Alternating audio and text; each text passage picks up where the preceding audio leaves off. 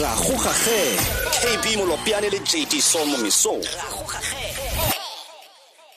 Emmanuel, good morning and how are you? And good morning, KB. I'm very well. How are you? Very well here in South Africa. What about you guys in Ghana? Then? Well, uh, I'm here in Ghana, in Accra. The weather is very cold. It drizzled this morning. We've been having quite unusual weather in recent days. It's uh, been generally cool, uh, not not what we expect around this time of the year, but but we love it. We like it. Uh, it's enjoyable.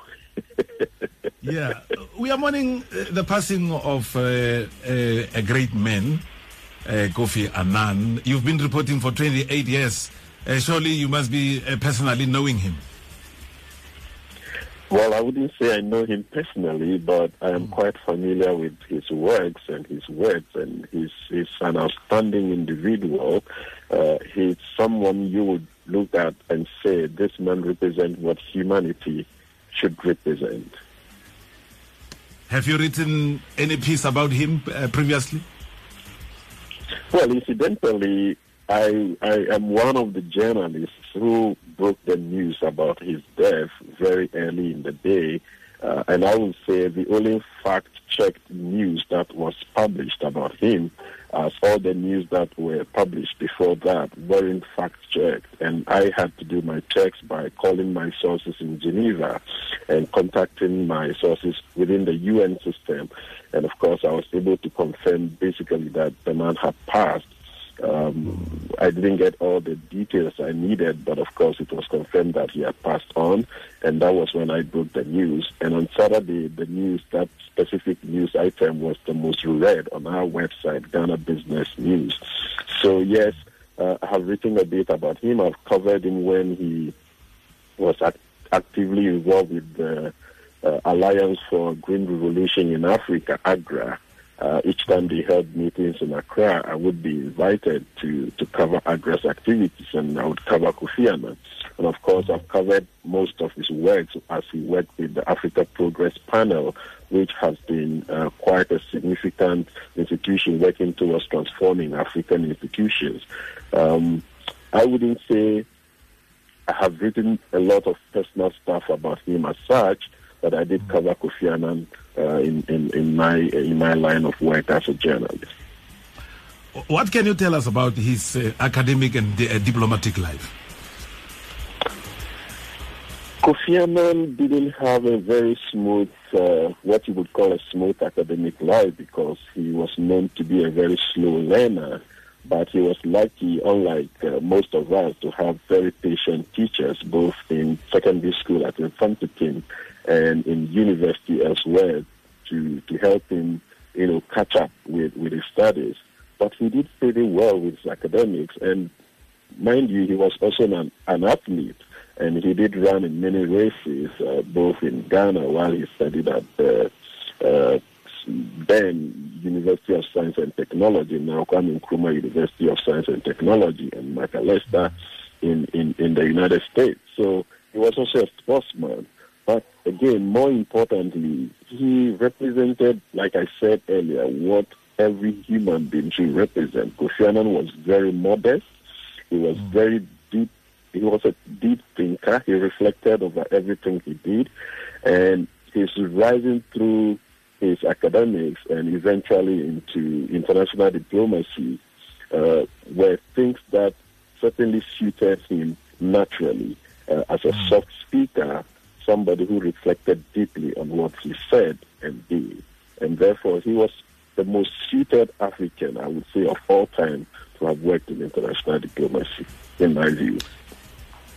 What's, what's the reaction of the people of Ghana in general about his passing? I know this uh, uh, uh, week uh, uh, has been named as a week of mourning in Ghana. And what are the, some of the events that are happening all this week? Uh, well, I haven't heard of any event happening, uh, but mm. so far, a book of condolence has been opened at his residence here in Accra. The president of Ghana has gone there to sign the book of condolence. Other well-meaning Ghanaians are visiting the residence to sign the book as well. Uh, but Ghanaians are saddened by his passing uh, at the ripe age of 80. But uh, still a sad, sad incident uh, to to experience for a man of his caliber. He represented Ghana so well, and indeed, since he died, uh, apart from when Ghana is playing in the World Cup, uh, Ghana's name has been mentioned literally on almost every international news network around the world, uh, which itself speaks volumes about the man's uh, caliber.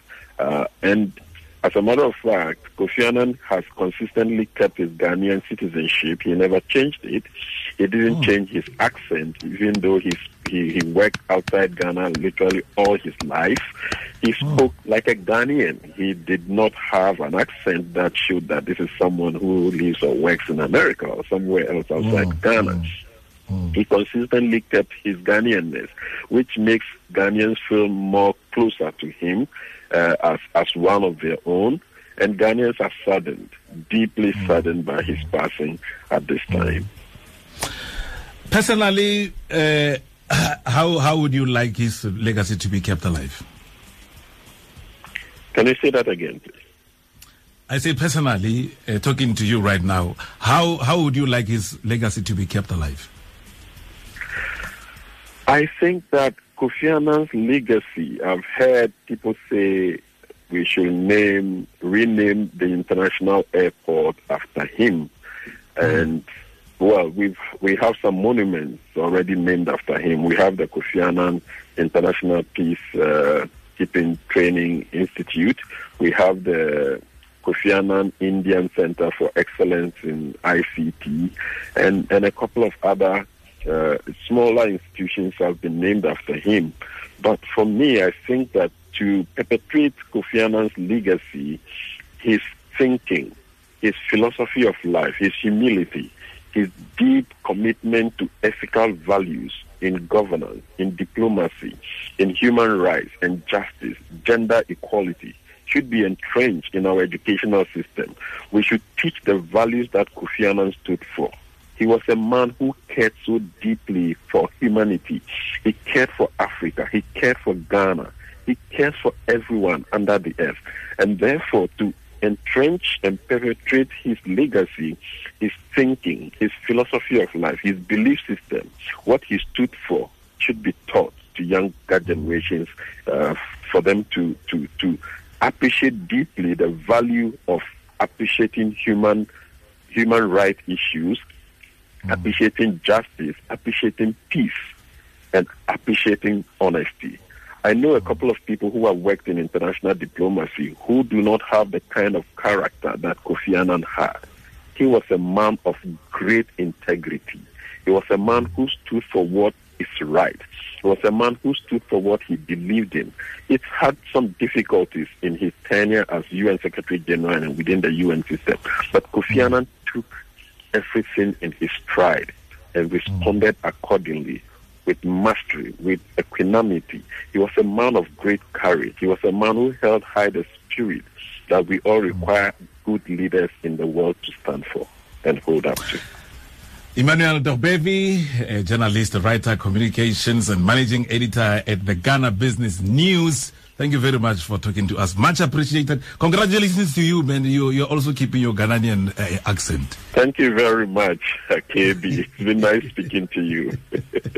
Thank you, Oga.